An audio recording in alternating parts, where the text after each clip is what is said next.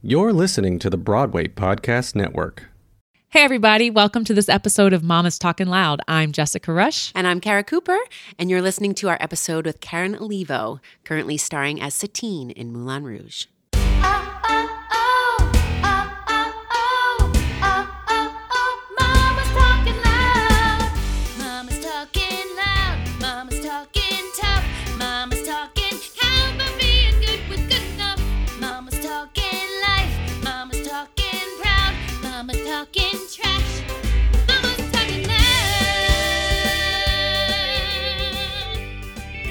Hi, everybody, and welcome to this episode of Mama's Talking Loud. I'm Kara Cooper. And I'm Jessica Rush. And today we have Tony Award winner, Karen Olivo. Welcome. Hello. What's up, guys? I felt the need to sing your name. I like it. Yeah, do I it, like do those it. O's the, on either end.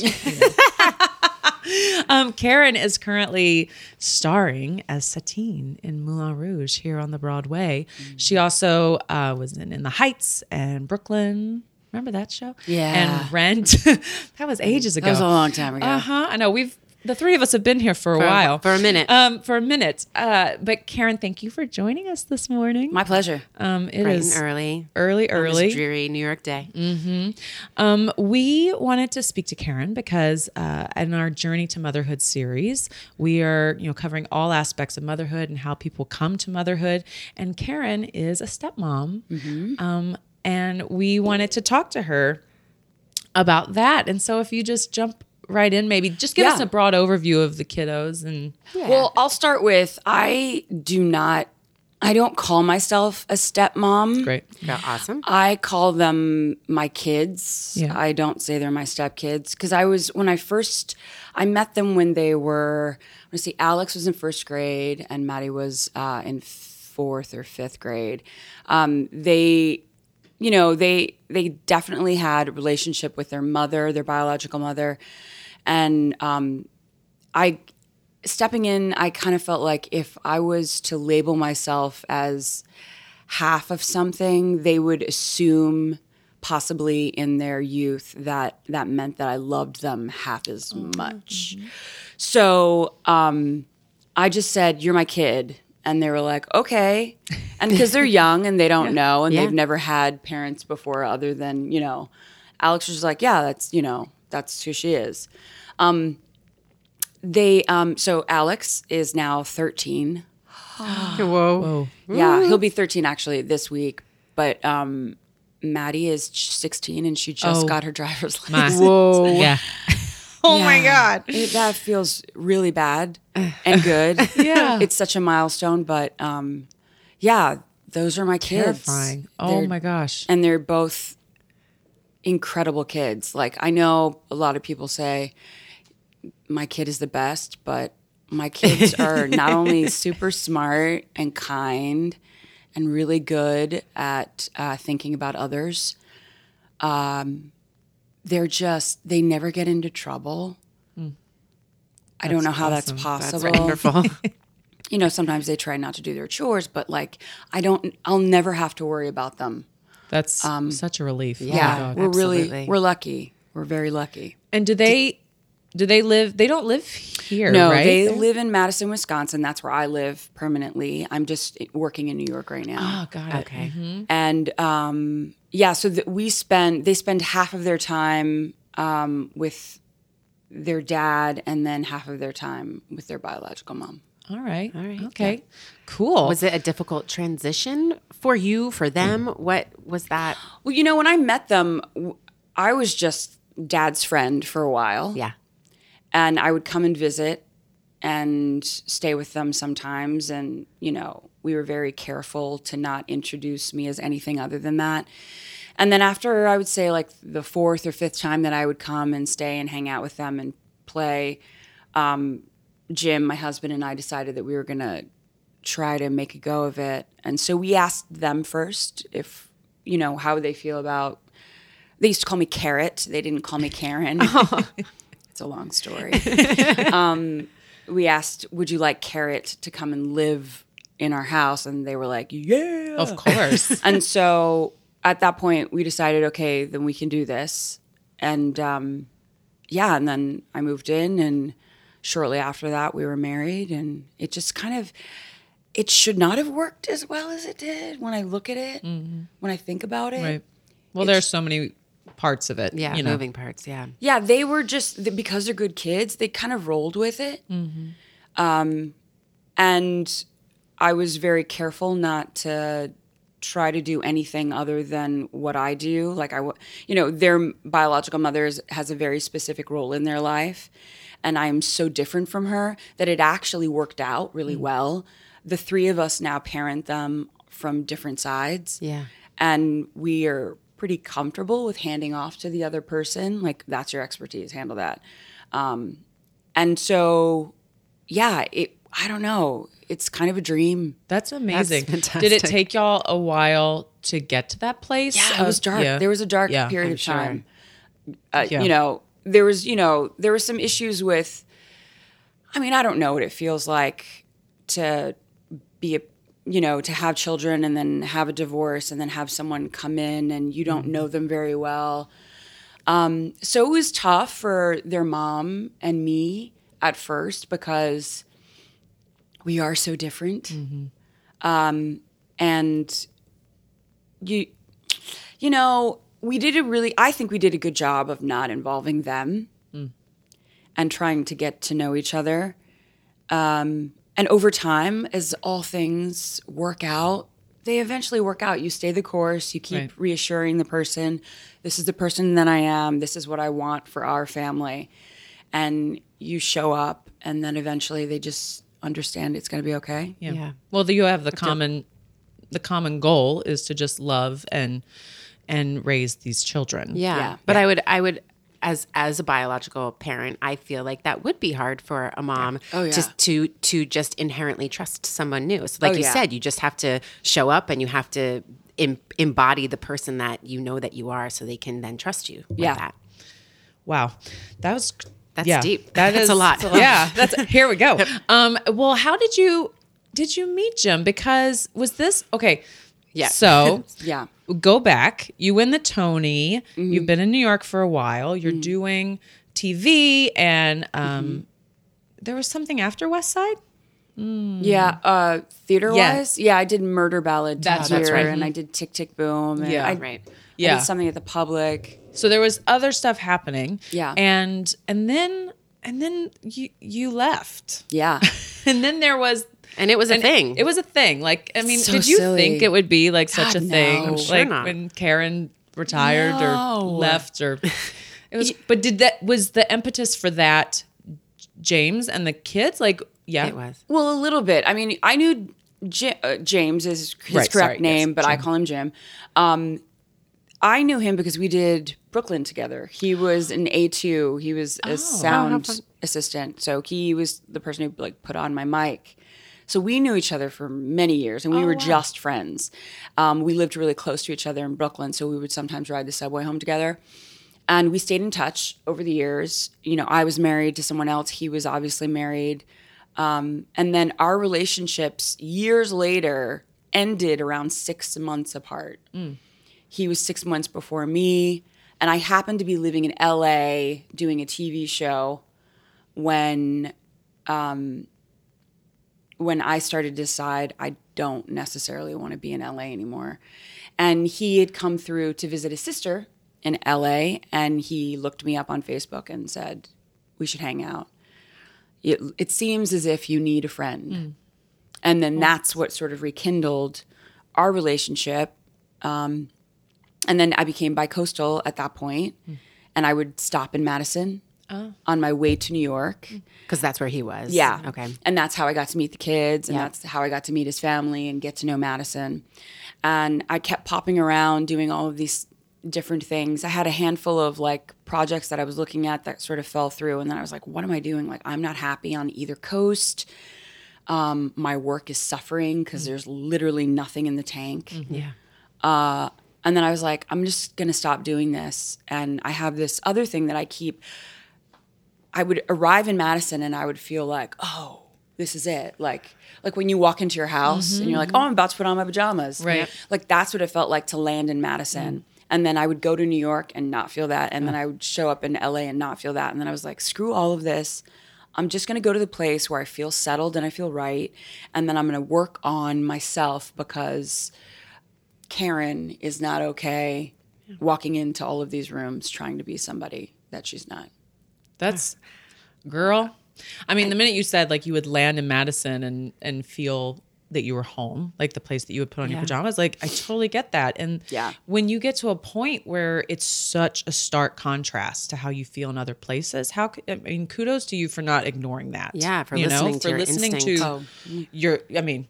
You, you clearly are someone who listens to yourself and like makes your decisions you know you live the best life for you regardless of expectation or you know which is really hard in this Yeah. industry. It's really hard to not have other people's expectations of you Yeah. dictate the choices you make. Mm-hmm. So, like like Jessica said, kudos. That's a, that's a big step. were you surprised by the response well what made you feel like you needed to write the letter Yeah. I had been documenting a lot of stuff. I'd just been like, because I do write, but mm. I don't really publish anything and I don't share it with many people. But I had just started a blog. And so I was sort of, I would write it and then I would send it to like my friend Andrea and like Mandy and Janet and be like, I just wrote this thing. And, um, and so when I decided to make that decision, it had come out sort of artfully in my mm. brain. Th- The decision sort of felt like something that I needed to document. And then I was like, well, I'll put it on the blog. That's easy. I didn't, maybe I'm just stupid. I just didn't really expect it to be that much of an issue because I'm one person floating on this rock in the middle of no like Right. who Right. who cares what I Right. do decide where I decide to live truthfully right um, but our business being what it is, everyone's business is everyone's business. Um, and then it turned into something that seemed really silly. And I remember like right afterwards, it was during pilot season, I think. I I had put that out and it became an issue. And I had lunch with my friend Telly, and he looked at me and he was like, people are going to say whatever they want about your choices. He's like, if you don't, if it doesn't feel right to you to explain yourself, then don't explain yourself. And I was like, you're right. Yeah. yeah I don't care what the business decided I'm going to do. They don't really. Well this business is going to keep on It ticking just- it doesn't matter. it's going to Exactly. you're the can't story and then it's going to like keep on moving and then you'll look who's pop you know what i mean back, Like- exactly. and now karen is here again it's like So I just I left it. I was Yeah. like, yeah, t- whatever you think I did is what I did. Just leave me alone. right right Well, it's so interesting too because the, in the time when you wrote the blog, social media hadn't co- really become this thing, and would I now, know? Right, yeah, now right, like you make an right. announcement on social media, it's like, Yeah. this is for the public to Yeah. do with what they will. But how were you to know that it was going to turn into this thing? oh my god It was a press release. I had no idea. Yeah, it was a yeah, you press were release. writing a Yes. press release about yourself. Hmm. crazy and clearly like i love to see like i was i i mean i would see things of you like talking about doing the pottery and being in madison and it was clearly agreeing with you you know what i mean it's like so often I mean, truthfully, there's part of me that's like, God, I wish something, I always say, I wish something would just come out of the sky and be like, this is what you should do instead. Just because what we do is so hard and unstable and the time commitment and the energy it takes from ourselves and our family. So there was a part of me that was like, good for Karen. I know, right. way to do it. I mean, truthfully, because it's it is exhausting living this life. So to Yeah. step away and not be afraid to do, or maybe you were afraid. I don't feel like you were though. You probably were Doesn't like, seem that way. "Mm, I'm good, y'all. it felt like the only choice. Oh. Because I knew every time I would come to New York and I would try to do work, I was like, this is not right. Mm. Like I am nothing in here is clicking. And if I'm here to do the work and I can't do the work, then I have to go figure out how to get back to the place where I can actually Right, do the right. thing that I love. Exactly. Then why are you here? Like, if you can't do it, why are It's you just here? dumb. Yeah. So when you got to Madison, then, so does does their biological mom live in Madison as She well? She lives like minutes from us. Oh, yeah. great. So then, were you just you jumped right in? Yeah. Yeah, instant. Now, did you? Ignorantly so. Right. Truthfully. Well, I was gonna ask you, like, did you want to be a mom? Was motherhood some, like in terms of? always wanted to be a mom. Really? Oh, I mean, my first like make believe was me like having a husband named Jack. I love that name. and I had two kids. One didn't have a name. The other one was named Taco. If you know Nice. me, if you know me, Jack that, and Taco. it makes a lot of sense. But that, um, yeah, I always wanted to be a mom. Yeah, and then you know the it, it- since we're being very honest, I it came to a point in which Jim and I really thought that we were going to have mm. our own child, and after trying and trying and trying, I realized I was not able to do it. I mm. had I had fibroids. I mm. had so many health complications, and then I was like, the more I thought about it, we were like, well, maybe we'll adopt. And I kept, you know, I'm still parenting these two kids, and I'm mm-hmm. still getting to know. And I was like, if we go to the extent of looking for another child, how will my two children currently look at the situation? You know, at some point they'll be like, well, "You needed another one. You are you have We two. You have a boy enough." and a girl. It's not like Right. you're like, I want a boy and I Right, don't have. One. You know what I mean? Yeah. Yeah. So then it became an issue of like, this is what I've been given, and they're incredible. Let's throw all of our resources at these two human beings, and it just ended up being the thing. I'm, like I, said, it worked. I don't know how it worked, but it worked. Well, the way you I, just listening to the story, your story, your story of listening to yourself and feeling when things weren't right and moving to the place where things were right, it all fell into place. You wanting to be a mother, you getting to be a mother, something that might have been difficult. Sounded like it was going to Mm-hmm. Oh, be it was difficult for be you. so difficult for you us. know, you were given this. I don't know this gift of a family. Yeah. I had actually had a handful of friends too who um, had been trying for many, many years to have a child, and I had watched them struggle. And the monetary constraints and the, the physical constraints and the relationship issues, like it is so difficult. And I was like, I, why would I do that to this, this unit? Um, so then it just made perfect sense to just be happy with what I was given. I think that's wonderful. I mean, it's lovely, you know, because it is very true. The journey of whether IVF or surrogacy or adoption, or you know what I mean. It's it is quite expensive, mm-hmm. and the toll it can take on relationships, and and like you said, you had two kids, so there's probably a part of them that had y'all worked so hard to have a child or to adopt one.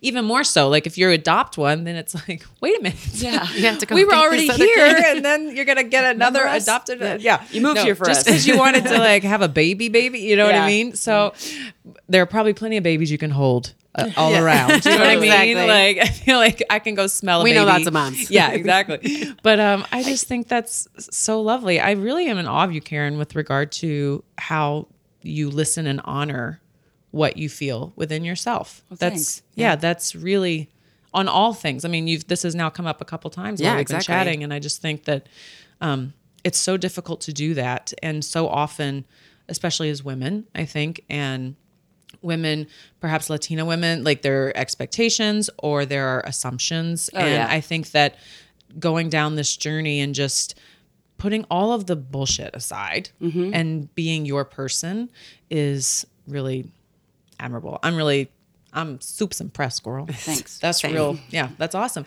So um i know you do the, some charity work and that um really um arts education is important i did not know. I just found this out that your dad was a drama teacher. It was, yeah. my dad's a drama was teacher.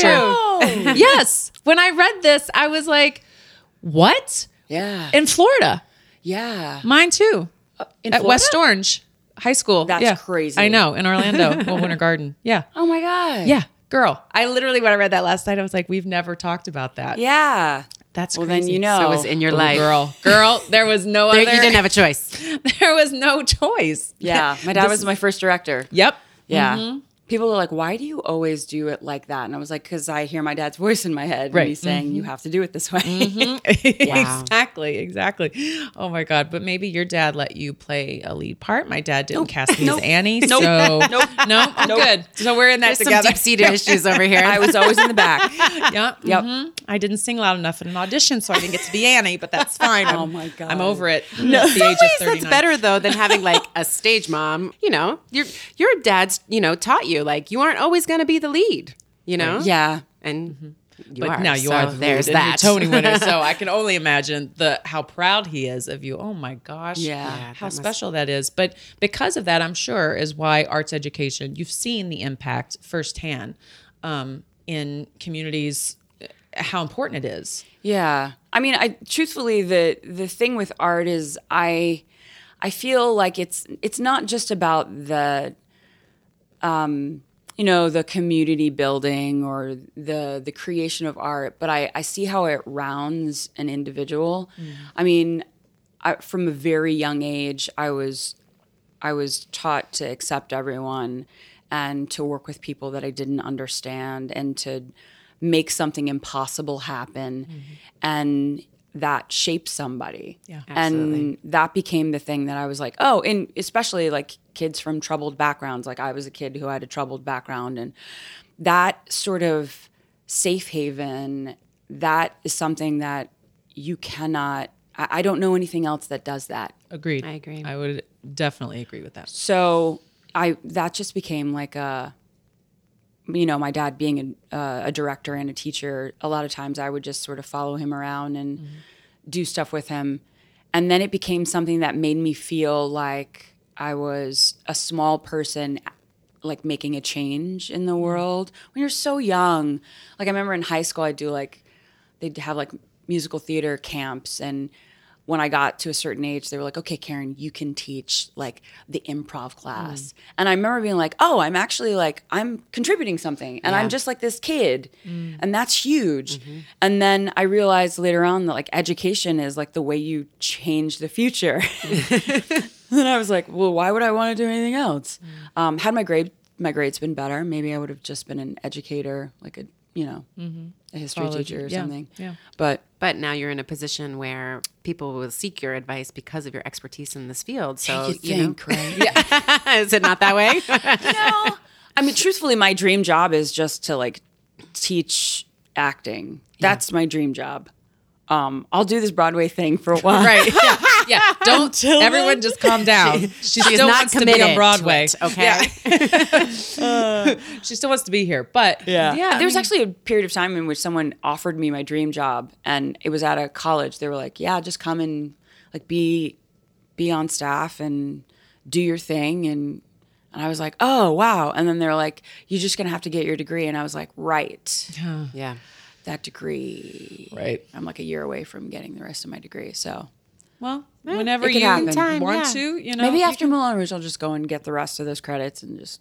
Yeah, you'll have like You'll listen had to your gut and power in the know where you're supposed to be. Yeah, you'll have like Yeah. you know you'll have had this year and a half in the bank. Oh my god, Makes everything possible. Power. Oh, yeah, yeah. legit power in the bank, but also like within yourself. But you know yeah, what I mean, it gives you a little more freedom to make choices that you know some might somebody else might not have. You got to Mm-hmm. Yeah. pay your rent, you know what I mean, or your mortgage or whatever it is. Yeah.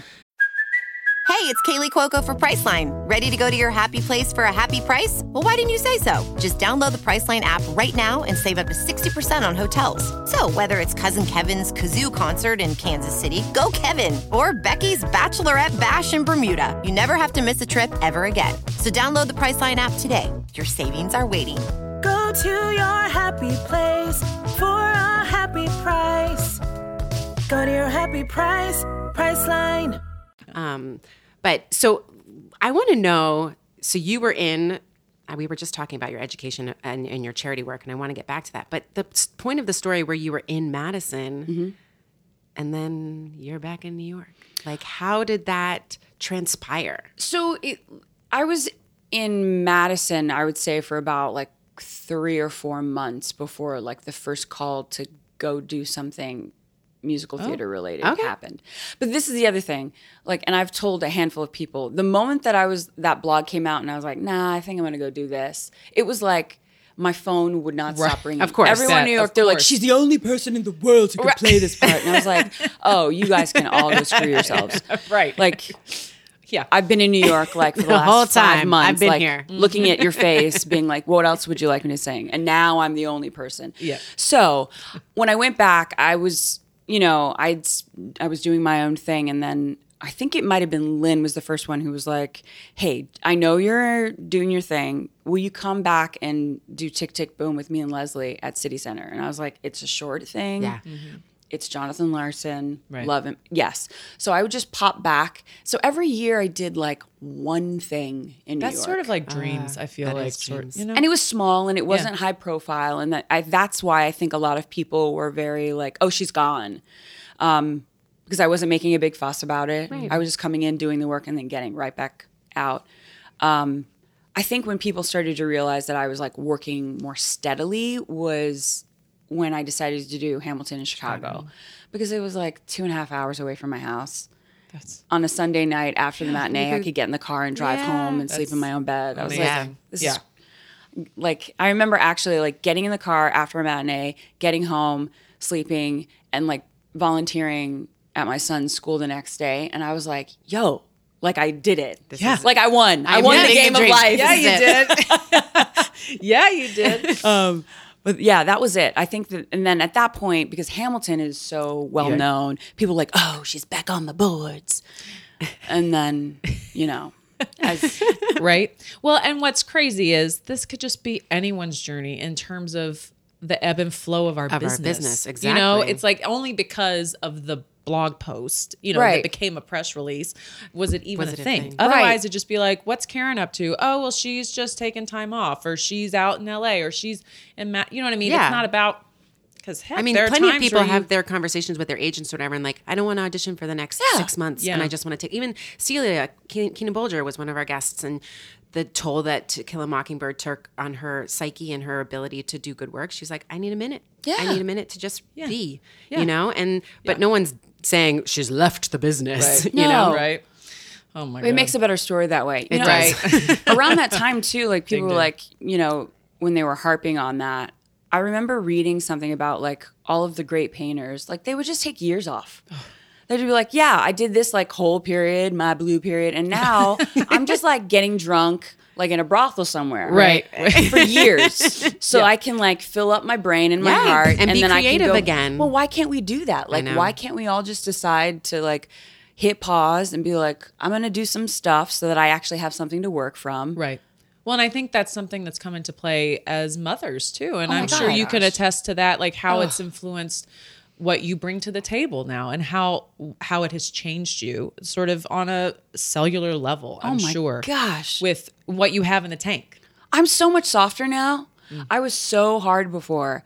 And I am much more compassionate because of my kids. I'm also nicer to myself because of my kids because you know that that happens. Yeah. You know, performers, we beat ourselves up. We're never good enough. And then you look at like I have my I can't say little because she's 16 now, but she's also a very talented performer and she watches me like a hawk. And I watch her watching me practice and I realize I have to be kinder because she's learning from, me. It changes everything. Um, I, I mean, they've made, they've just made me better. It's been my own form of therapy in a lot of ways. Oh, mm. I, I think there's a lot of truth to that being a parent. like that. Well, because it makes you examine yourself in a way that you, I certainly didn't before I had children. Right. Like you said, you're seeing yourself through your children's eyes. Yeah. And so you're like, I, I would never want them to treat the, themselves that way. No. So why am I doing it to Oh my myself? God. You know? Well, it helps you to just sort of check in too about like when you see them and they're so little and vulnerable, and we all were that at some point. Yeah. So to treat ourselves with kindness and compassion and love and what we show to them, it's easier to sort of remember like, oh, I should do that. We don't always succeed, No. No. certainly not. but um, but it certainly is a helpful reminder. yeah i want to talk about the fact that it's it is such a coup for you to be playing satine Yeah, and especially with you know how uh, how iconic that film is and what i probably the general public expected um visually in that part And Yeah. talk to us Yeah. about the process of it because I Yeah. know, I mean, I Take us down that personally journey. that it was. It's been years in the making. Yeah, and two, labs I and- guess, two and a half years maybe. yeah. Yeah, um, you know, like I I was a huge fan of that movie. The moment I saw it, I was like, "Yo, this is this is a musical. Like, what what's happening? When is this going to happen? When I- is this gonna happen? I Right? know. It took I- so long. so long. um, never in a million years did I ever think I would be a part of it. Um, because I'm not a strong enough dancer to be one of the Moulin Rouge girls. oh you're killing it i saw the show but- you're doing great but truthfully, True. I'm not. um, uh, yeah, I mean, I thought that they were making a mistake when they asked me to audition. And then they're like, no, we're just like, we're really reimagining it. And I was like, cool. And then uh, when, I guess when it's like that early in a process, you really can put a little bit more of yourself into it. And I learned that within the Heights that, you know, like Vanessa existed for them, but she didn't exist three dimensionally until I walked in the room. And so I just kept throwing up stuff inside the room and then it would end up being in the show. And so I tried to do that with Satine. Um, having just become a new mom, the that sort of maternal instinct that Satine has and her protection of the people that are sort of with her and knowing that she's the breadwinner for the entire you know Yeah. that sort of thing became very um it, it, it was at the forefront of everything. And so, you know, in the movie, it's more about her wanting to be an actress and get away. And in our version, she wants to keep bread on the table and doors open Yeah. so that her family can have a place to live, which I completely identified with. Um, you know, there was not as much discussion about me looking different um, which I, being someone who is definitely, um, you know, a woman of color, it would have been nice if that had been. Um, I felt very comfortable though in the room having Sonya Tayeh. She's the only woman on the creative team.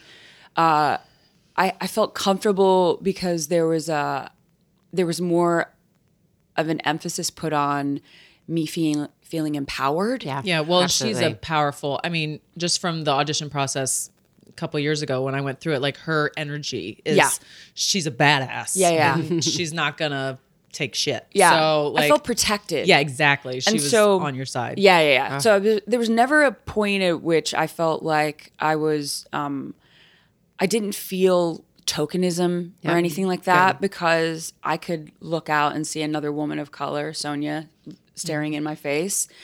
Um, it, at points, I thought that it would be hard to be labeled the courtesan and to have all of these horrible tragedies befall a woman of color and that you know it's we're as just as a general society we we love to see people go through things we're more attuned to watching women of color suffer that's something that we you know Halle Berry won her first Oscar for it. You know, like things like that are very. That's oh, I, I always think about that. But there was a way that it was approached with Alex Timbers' very gentle hand that I felt comfortable and secure in that. Um, it's still an issue for me, you know, because I, you know, we're past the point of New Yorkers coming to see the show. Now there are a lot of people from elsewhere that are coming to see the show that are not as open-minded, I would say. Um, and you know, there's such That's a fascinating. there's a me. huge buildup before I come on. I'm, Yeah. you know, Satine has spoken about she's the most this, that, and the other. She's, you know, so there's a lot of that, and Can then you, you can feel that. Oh, absolutely. I mean, there's without a without a doubt.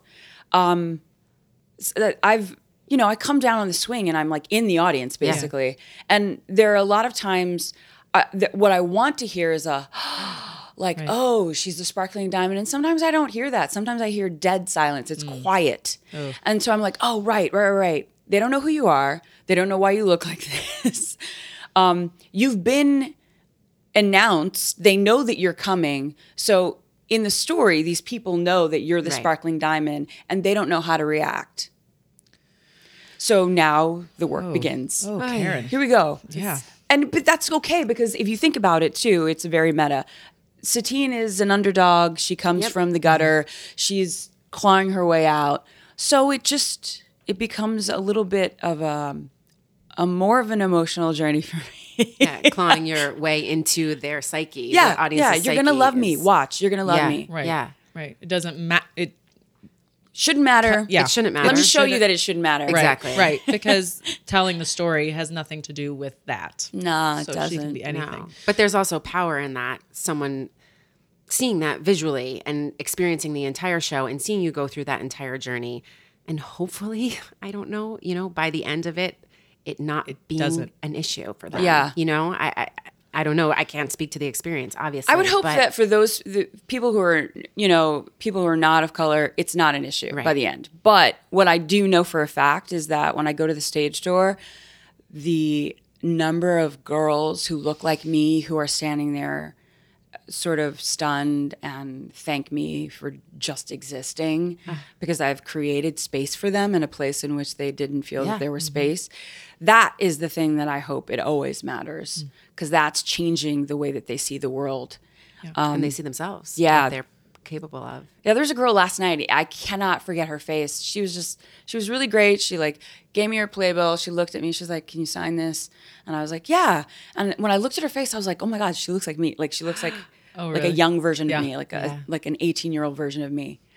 And and then I signed it, and she was like, "Could I have a picture?" And I was like, "Yeah." And then her mother, who looked like my mom, was standing behind her. She's like, "You don't understand. She loves her.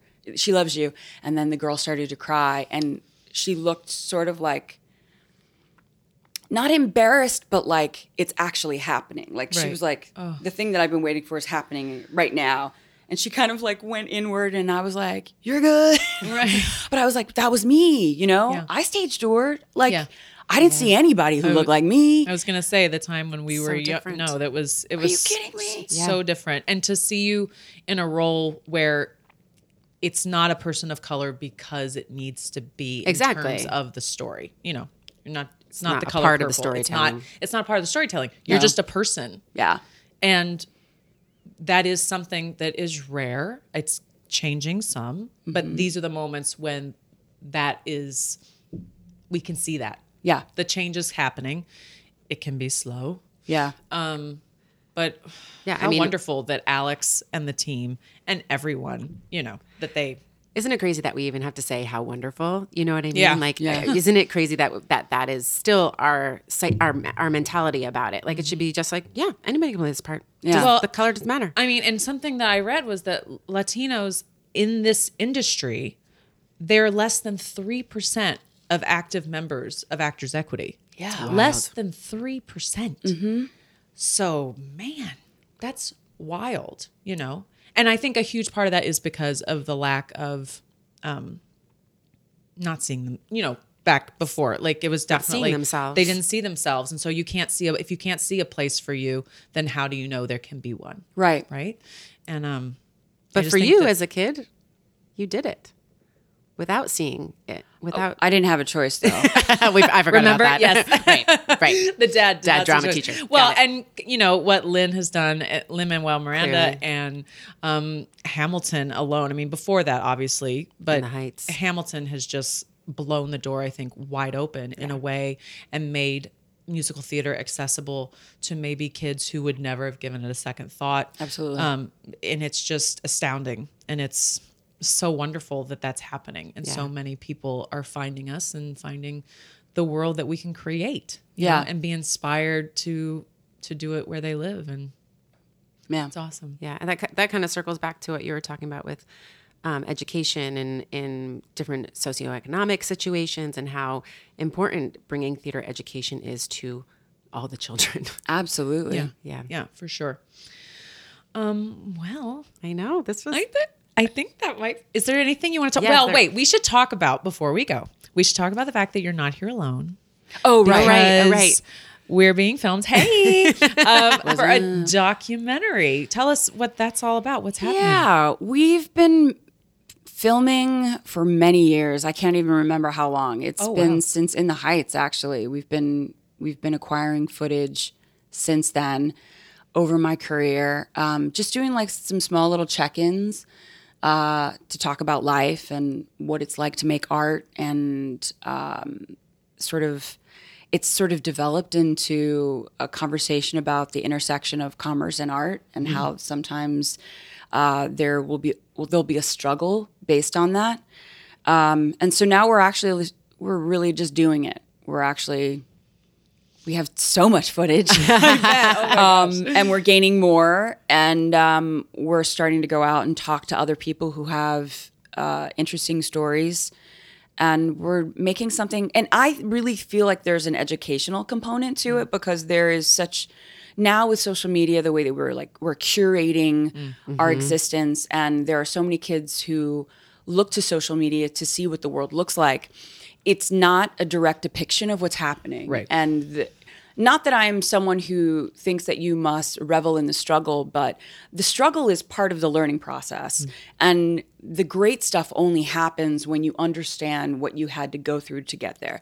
And I feel like there's a, when I teach kids, I see this sort of disconnect.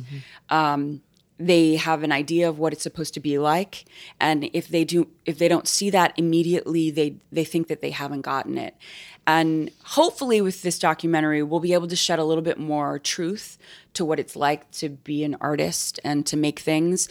And there's a there's sort of a duality that exists that it's it can be bad and good at the same time. Mm.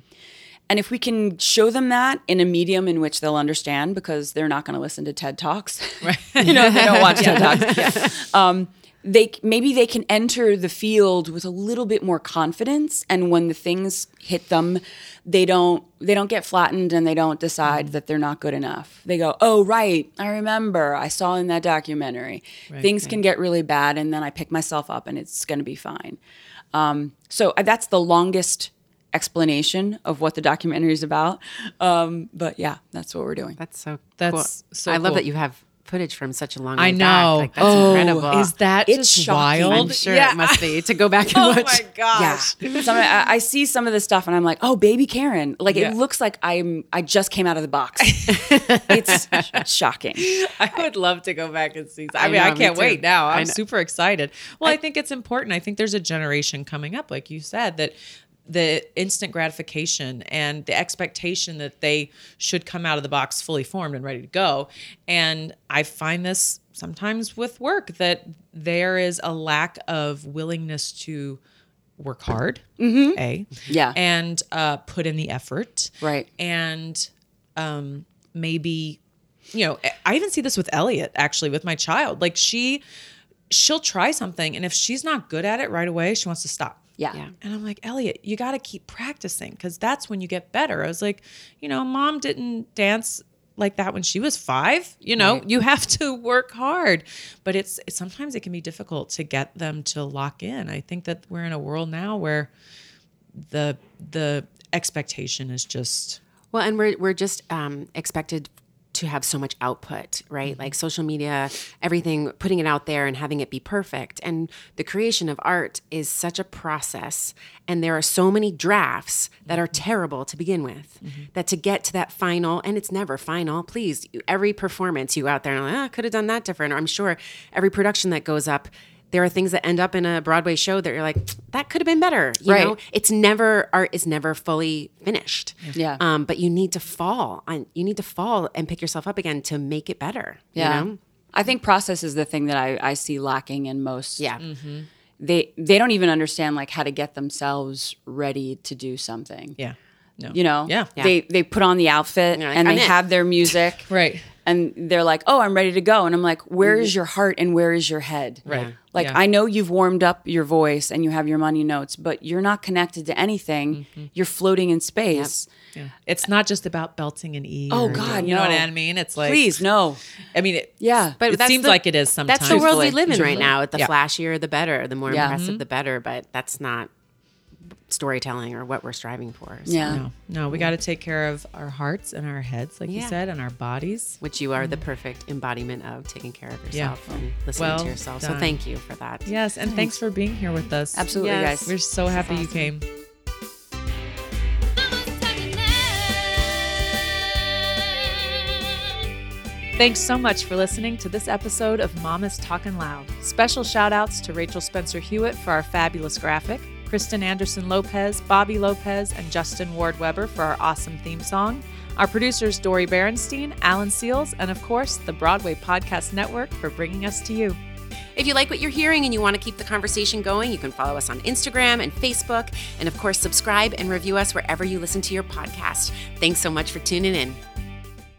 Have you ever wondered how your favorite performer actually feels? Well, here's your chance.